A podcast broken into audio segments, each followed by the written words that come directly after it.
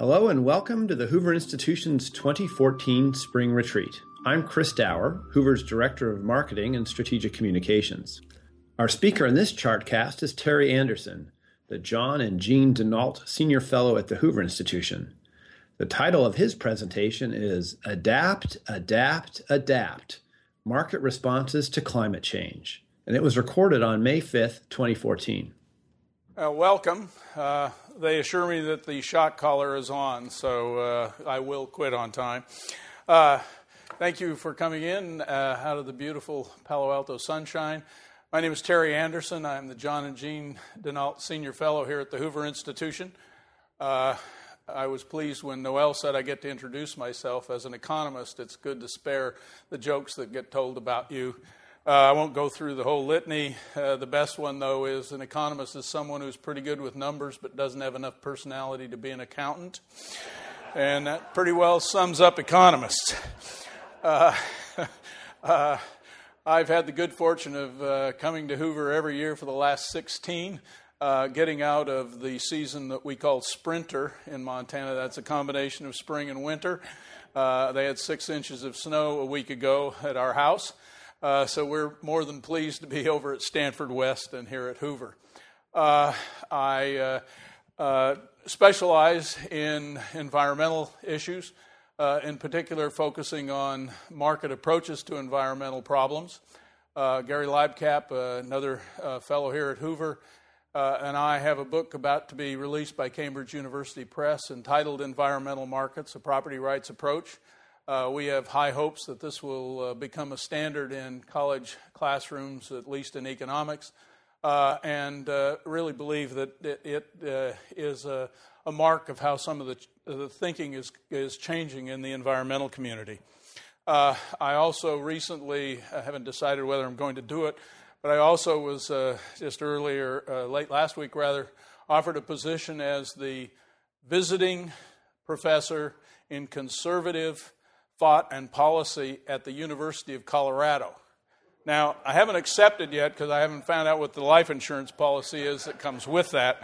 Uh, but the fact that they're willing to take an economist of my likes uh, and uh, throw me into that pit uh, suggests that at least the world is listening.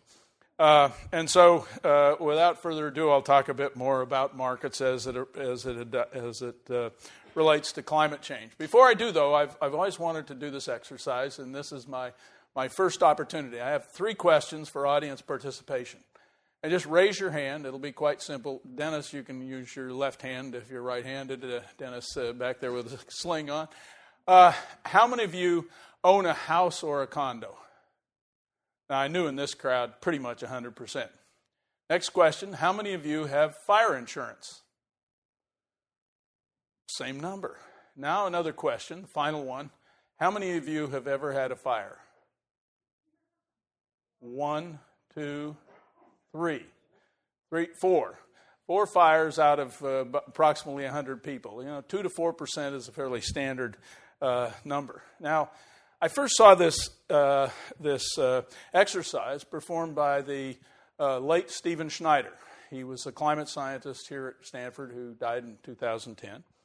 Stephen and I would often end up in debates with one another and in various audiences together. And uh, when he did this, he, he did the same thing. And he said, and he'd always do this at the end, not at the beginning. And he would say, if it makes sense to buy fire insurance, then it makes sense to buy climate insurance.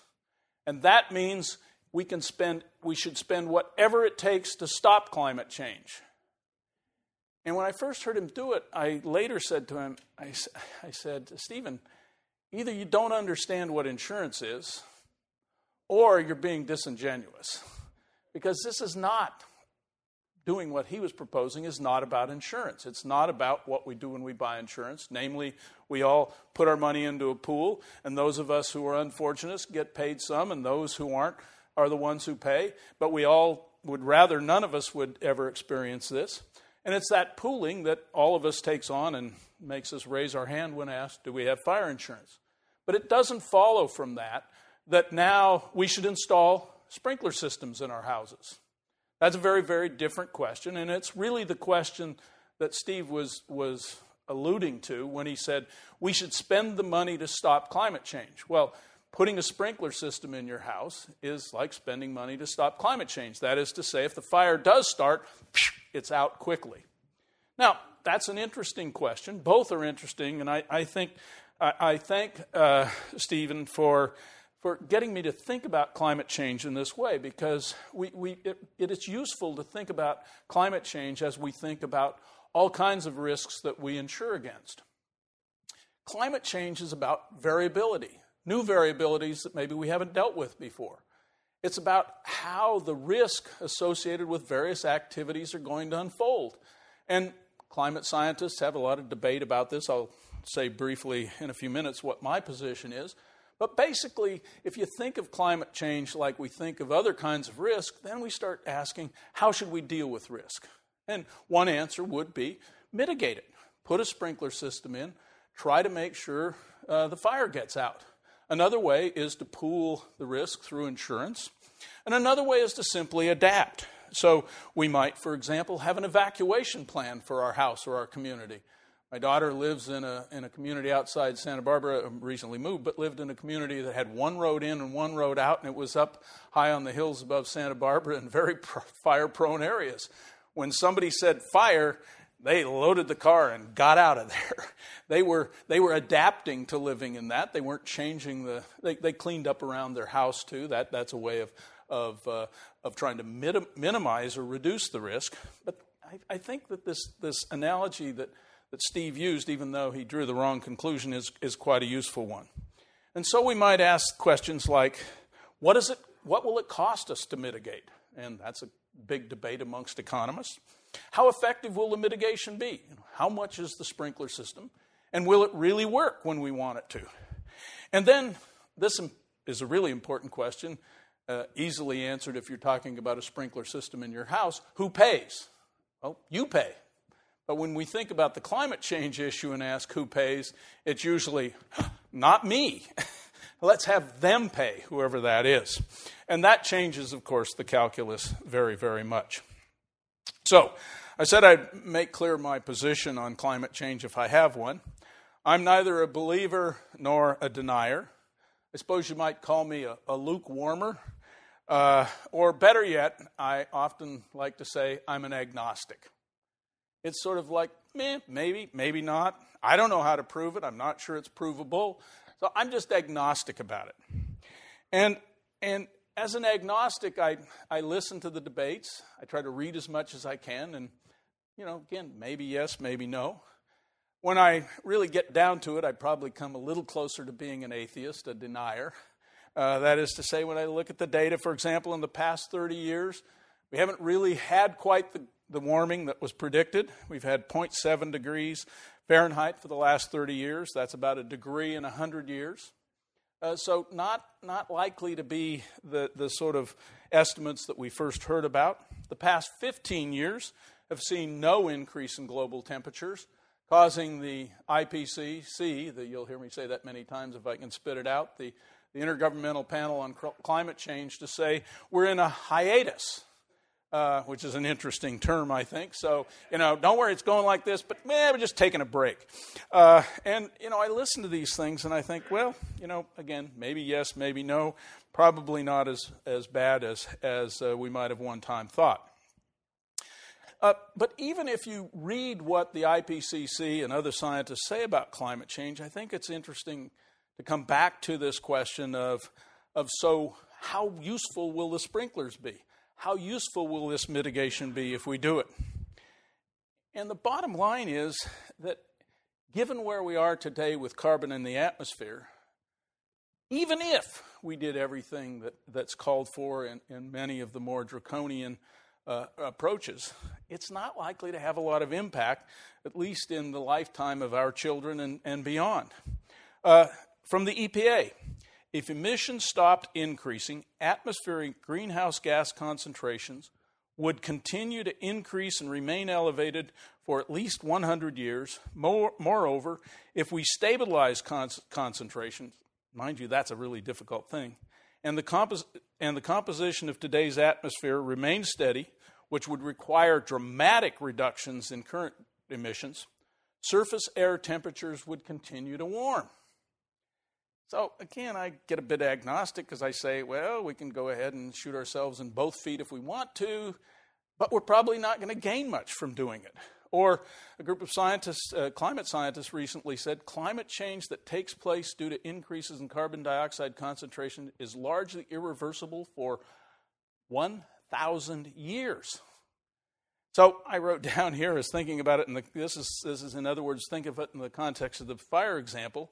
If you install fire suppression systems, the likelihood that uh, of a house fire will be reduced in the foreseeable future 1,000 years from now. Well, I don't think you're going to run out and put in sprinkler systems based on those kinds of discussions. So once again, I say maybe yes, maybe no, lukewarm, uh, agnostic. So let's just take it as given. And we have plenty of debates here around Hoover about whether it is or whether it isn't. But I just want you to accept that it is. And, and uh, I want to now point out how things are changing, even amongst people who think it is, and think it is, uh, by and large, pretty dramatically. Recently, the fourth report of the IPCC was released entitled Climate Change 2014 Impacts Adaptation and Vulnerability. It's released in April. And when it came on, Monica and I were watching the evening news, and there were the standard pictures of wildfires and horrible rains and hurricanes. And, and if it, you know, I hadn't read the report yet, and I'm thinking more of the same. It, it, you know, don't really need to report, read it. It's, it's going to say what, what all the others have said. And I figured except that it had the word adaptation in the title, I, I, figured it would go much as the others have, which more or less have said uh, if the world gets warmer, sea levels rise, rainfall patterns uh, change significantly, farmers, developers, consumers, and so on won't do anything. Now, as an economist who believes that people really do respond to incentives and prices and all kinds of other signals, I didn't ever think that was likely to be the case. But if you're my age or so, you may remember Bob Dylan, Times They Are a Changin'. Well, even for the IPCC, they're changing. The title again said Climate Change Impacts Adaptation and Vulnerability. This is from Chris Field, the chairman of one of the panels. The really big breakthrough in this report is the new idea of thinking about managing climate change, not mitigating, not getting rid of it, managing it, living with it. His co chair, Investment in better preparation can pay dividends both for the present and the future. Adaptation can play a key role in decreasing the risks of climate change. This is, is an, an enormous change in the words coming out of the IPCC. And I think that they, they really are, are, are important to, for us to absorb and think about how we are changing the way we think about and adapt to climate change. If you just read the press release, and I did the word count in it, mitigation, which showed up through every single previous one and only showed up, appeared once.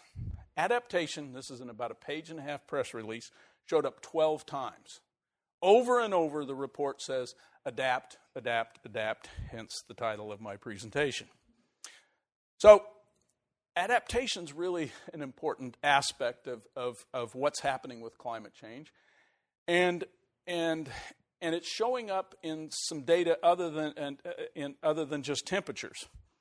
Uh, here I want to focus just for a moment on what are the costs, uh, estimated costs of climate change.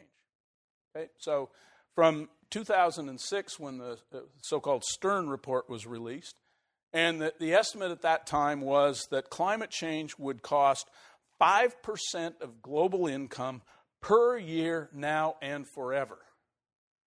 5% of global income per year now and forever. You think about that and you think, oh my goodness.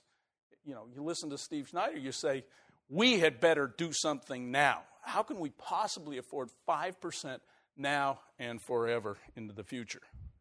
Today, the new IPCC report says that there will only be a 2.5% reduction in global income by the end of the century.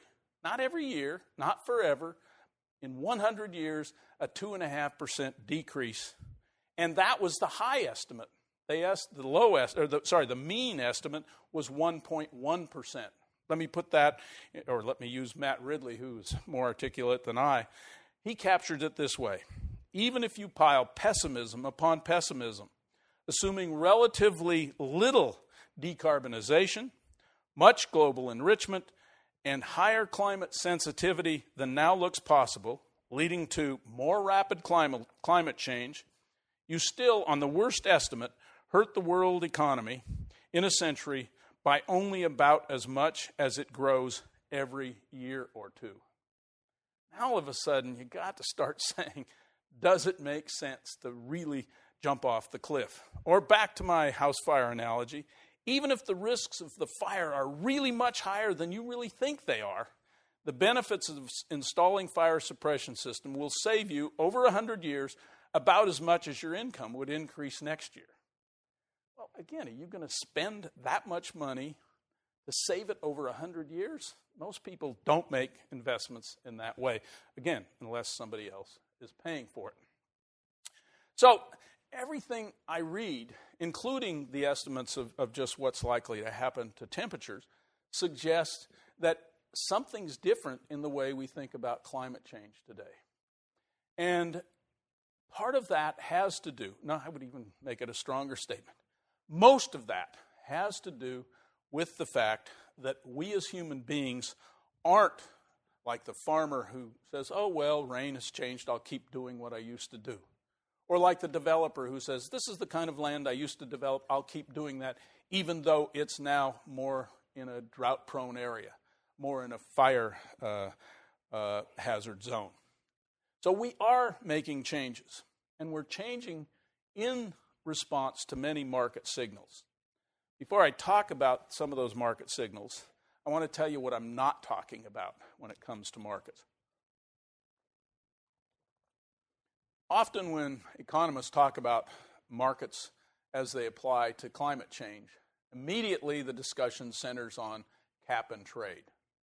Centers on the idea that we'll put a limit on the amount of carbon emissions, and we will then allow people who get the, the permits to emit carbon to trade those permits, something that the uh, EU did, and that that will then give people an incentive to reduce carbon. They can sell their permits, make money in the process. Uh, I mentioned the book that Gary Libecap and I uh, have finished. Uh, we have a, a, a, long section looking at how these carbon markets have worked. Well, they've collapsed in, in the European Union, and they've collapsed in large part because governments can't resist giving things away. That's really what they do best, uh, and especially again if someone else is paying. And so the European Union has continued to hand out credits, especially to people who are investing in alternative energy. Now, you might first say, well, that's really a good thing. That, you know, you invest in a solar panel uh, company or a wind generation company, we'll give you a few credits to give you a boost. Well, but the more of these credits you put into the market, the more people who got them in the first place start saying, well, wait a minute, my, you've just devalued, you've deflated the value of my credits that you gave me. So that's one problem, and it's one reason they aren't working as well as might be expected. There's another problem, and it, it, it, it's captured well in a, in a quote from Jeff Immelt, uh, CEO of General Electric. Uh, I was at a, a conference at, in Santa Barbara a few years back, sponsored by the Wall Street Journal, and Kim Strassel, a good friend, uh, invited me, and she said, "You're here to throw bombs. Uh, you know, a lot of these people come to this, and they'll be, oh yeah, yeah, they'll all be uh, all in harmony. And she said, you know, lob them out there whenever you like. Well, Jeff Immelt gave the first speech, and he, he, he gave this plea for, for why we should have carbon markets, carbon uh, cap and trade. And then he said, you know, we're really good environmental citizens. Those of us at GE, we've invented corkscrew light bulbs, and, and we have much more efficient jet engines, and so on and so forth. Uh, so we should get them for free, and then the rest should be sold. And uh, sort of looked at him, and then he, uh, and then he said, uh, uh, in response to something, said, "If you're not at the table, you're on the menu." And so my first bomb was to stand up and say, uh, Mr. Immelt, I know you spend a lot of time at the table. You've been to the White House, you've got an office uh, with people in it at, on K Street. I'm sitting at a table with some Silicon Valley entrepreneurs who are going to be on the menu. Well, he didn't really like that comment. Uh, and there were a few, as reported in the Wall Street Journal the next day, a few expletives. Uh, but it really points out the difficulty of cap and trade. Jeff Immelt wants them free, and he wants, you know, this side wants to have them handed to them, this side wants to have them given to them or, or wants to, this side wants them to pay for. And these markets are really not going to come to pass except on very small, kind of boutique kinds of ways. Another response to a supposed market uh, uh, approach to climate change is to put carbon taxes uh, on, in place. And you know whether you believe that carbon taxes would affect uh, people's behavior, that I believe. I mean, California has a much higher gasoline tax than Montana, and every time I go to the pump, I notice it. And if I lived here uh, permanently, I would probably adjust my driving behavior and adjust the kind of car I have. So, carbon taxes would make people respond. But note when people call for carbon taxes, they always say we want those carbon taxes to be revenue neutral. Revenue neutral in two ways. They should hit the rich more than they hit the poor, and they shouldn't generate more. Uh, they shouldn't generate more income uh, for government to spend, they should offset income. Now, anybody in this room who thinks that you can find somebody who really will vote for a revenue neutral carbon tax, you're crazy. Uh, we in Montana do not have a sales tax because every time it comes up and, and the, the, legislature says, don't worry, we'll eliminate income tax and replace it with sales tax, we're, even in Montana, smart enough to know that ain't going to happen. They are not interested in revenue neutrality. So I don't, I don't want to talk anymore about cap and trade and, and taxes. I want to talk about real markets. Uh, and I want to talk about just how difficult it is to keep a good market down. I have a, a my most recent book is a book called Tapping Water Markets. And uh, this book is really about how hard it is to keep markets from popping up when there are entrepreneurial opportunities. And so I want to talk a little bit about where there are some market changes occurring. And markets note don't usually make big adjustments, they make small ones. And so we don't always see these, but you don't have to look very hard to find them. Let me first talk about real estate. And here's my financial advice for you for the day. If you own land in wine country in California, put it on the market and buy where we live in Montana. Now you laugh at that. You say, "Oh yeah, sure, you're right." Well, I don't. I, you know, uh, again, I want to put in a disclaimer: you can't hold me accountable for your finances if you follow what I say, but that's true for most economists. But study after study show that if climate keeps changing the way it's predicted, we're going to see big changes in where wine is grown. We're not going to do without wine. Heaven forbid. Uh, and we're not going to do without good wine. We'll find other places to produce it. Conservation International and the National Academy of Sciences undertook a huge study with all kinds of variables in it, trying to estimate just what will happen with climate change. And they came up in general saying that areas suitable for viticulture will decrease 25 to 73 percent in the major wine producing regions by 2050. That comes pretty close to selling your wine uh, country estate. Uh, and then I, I, just started looking around at, at headlines. This is, this is uh, from the New York Times British wine benefits as climate changes. Uh, first paragraph. For more than a decade, Matthew Elzing, Elzinga ran his own vineyard in the western Loire Valley of France. But this year, just as he was gaining an international reputation for his dry and crisp uh, wines, Mr. Alex, Mr. El- Elzinga sold the vineyard and moved on to an emerging wine region, the south of England. Or the headline, I love this one. This is how I said buy in Montana. From Bay Area Biz Talk. Headline, Wine from Wyoming, question mark. How Yellowstone and Yukon Bordeaux will steal Napa's crown. Uh, uh, you know, it's not happening yet. There aren't. Don't buy Montana wine. I can assure you of that. Uh, but but the point is, these changes are beginning to occur. The, the, the, there's other evidence I found of, of wine moving from France into Germany. Now, when markets adjust, as I said, they don't just close down Napa and open up the Yellowstone Valley. What happens is one person, like the person I just quoted, sells a bit of land there and buys a bit elsewhere. Now, you want to sell early if you've got the valuable Napa stuff, and you want to buy early if you're going to buy in Montana. But what markets do is slowly keep chipping away at these kinds of opportunities. It's hard to keep a good market down. And real estate markets over the world begin to start showing little changes as a result of climate data. Now, I'll come back to why we don't see more change in, a, in, a, in closing. But the point here is just to, to, emphasize that there are these changes occurring. About three years ago, there was a, a, meeting here at Stanford at the Woods Institute. I participated, put on by the Nature Conservancy and the Woods Institute. And the whole discussion focused on what the Nature Conservancy was going to do with lands on which it has perpetual conservation easements. So you've got this, you know, you want to save the yellow breasted, blue billed green footed warbler, and it lives in this area, and you get your easement in this area, and the climate changes and the warbler moves here. Uh oh, you've got a perpetual easement. What can you do about it? The Nature Conservancy is interested in how to change the rules regarding perpetuity so they can transfer those easements to other pieces of land. This is, this is good real estate thinking on their part. And it's the kind of adaptation that I think we're going to see more and more of. You heard Victor this morning talk about water in California. California water authorities warn that you're likely to face, quote, more frequent water shortages, extreme weather events, flooding, and shifts in the growing season. Yeah, probably. So, what are we going to do about it? Again, mitigation? I think not.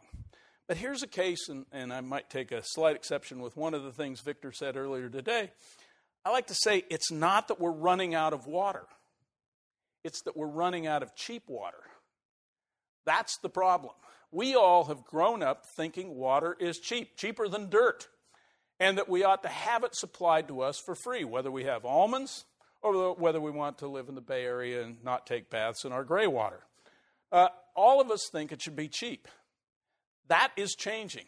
Tapping water markets. More and more, we see markets begin to take a, a, hold and affect how we use our water resources. Uh, Carson Bruno and I have a piece that was in Hoover Digest a few weeks back on, on hydraulic fracturing. We have a new piece coming out, and part of it talks about what water markets can do. It costs about $400,000 now to get the water for a fracking well in North Dakota. 400,000 bucks. If you can cut your fracking well water demands that means more profits. And those kinds of markets are beginning to show up. A couple more examples, and I'll close for Q&A. Finance, another place where fascinating changes are taking place. Some of you will know far more about derivatives than I ever will, but weather derivatives are a way in which people are adapting to climate change. Whether, whether you are agnostic, a denier, or a believer, people are taking actions to adjust to the, the, the vagaries of weather. For example, ski runs now routinely purchase weather derivatives. They pay an amount up front in some cases, and they say if the snow level is less than 100 inches, let's say, we want to be paid so much for every inch below 100. Well, somebody has to take the other side of that derivative, right? They have to say, well, for every inch above 100, you pay us. Well, if you are Big Sky, Montana, and you have a banner year like we did because we have huge amounts of snow, and you bought a weather derivative, then you're going to be paying some. If you're Squaw Valley, you're going to be happy you took advantage of this kind of a financial market to smooth out the sort of variances that occur. Beginning to see weather derivatives used by beer producers. Guess what?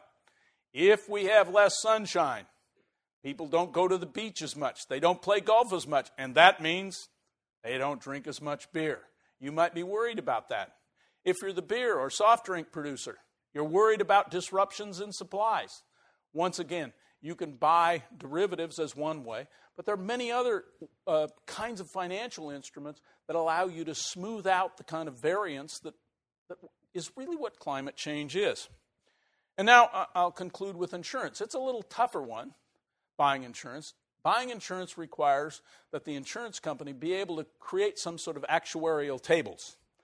And Charlotte Singleton we were talking about this just beforehand, and she said, Climate change is like golf. And she pulled me up short. I had to say, wonder what she's going to say next, but she got it right. Said, you know, when you go out there and hit the ball, there are a lot of variables there. How high in elevation is the golf course? Uh, which way is the wind blowing? How high is the humidity? Do you have a slice or a hook? Uh, you got to take all these, you know, if you're going to predict where that ball is going to go, it is a really complex model. Some people do it better than others, and they're called pros. Well, the, the IPCC recognizes the golf analogy in a sense. IPCC, in its recent report, now says it cannot predict the, which specific impacts of climate change, such as drought, storms, floods, will hit which areas. This is a big change again. They were all into saying, you know, your backyard is going to be flooded, yours is going to be dry. Now they're starting to say it's a lot like golf. Uh, the New Scientist, a magazine that reports on this, said the scale and timing of many regional impacts and even the form of some now appear uncertain. Big surprise there.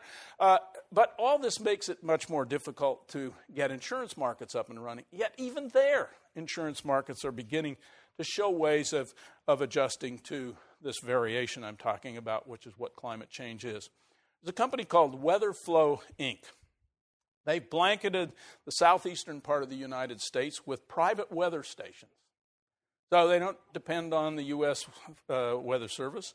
They put these small weather stations out there, and you know, most of us can even, you know, you can go to any catalog, uh, you know, and, and buy yourself a, a, home weather station if you want it. Measure the wind, the precip, and all those kinds of things. They blanketed these, and and they're collecting huge amounts of data. And interestingly, one of the uses of these data is to allow another company called Risk Management Solutions to sell what are called CAT bonds, catastrophe bonds. How do these work? Well, you much like a derivative, you say if the wind exceeds a certain speed, I want to I want to I want to buy a bond that says if the wind exceeds a certain speed, I get paid. Doesn't matter whether my house blows down, my roof comes off, I get paid. Now you can imagine if you're living in a windy area and you want to get paid every time the wind exceeds 20 miles an hour, that's going to be a really expensive bond. But if you're worried about that, that outlier, the kinds of variations, the catastrophic changes that, that are associated with some of climate change, those bonds are a matter of dealing with the risk, of pooling the risks. So I go out and say, I'll buy a bond, and if the wind exceeds 140 miles an hour, whether my roof stays on or not, I get paid. This market is beginning to develop, and it's, it's like the ski area example. It provides a way in which we can respond to climate change.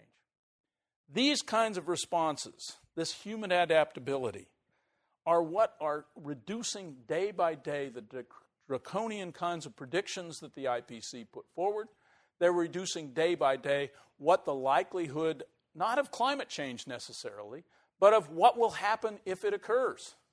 They're changing just how costly it will be because we as human beings, especially driven by markets, respond.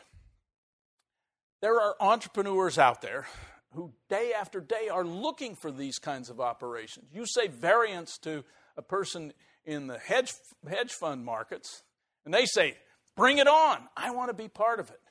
And so, over and over, entrepreneurs are beginning to ask can I analyze where the wine won't be produced and where it will be produced? These are people who are acting not because they read the IPCC report, not because they're either deniers or lukewarmers or believers. They're acting because there are entrepreneurial potentials here. I taught a class here in the GSB, I pioneered a class called Environmental Entrepreneurship. And I, used to say I'd have to beat the kids over the head, young people over the head, to get them to not think about this some starry eyed uh, uh, environmental class. And I would say, go out and pick up your, your basket of, of finance uh, skills that you learned and your accounting skills and marketing and so on. Bring them into this class and let's apply them. And it was a few years back, so we weren't quite into the kinds of examples I'm giving you here. But it's that kind of entrepreneurial spirit that's out there and is going to create adapt, adapt, adapt. Entrepreneurs, in short, don't just talk about the weather, they do something about it. Thank you. We'll take a few questions. I'm Chris Dauer for the Hoover Institution. Thanks for listening. For more information about the Hoover Institution, please visit hoover.org.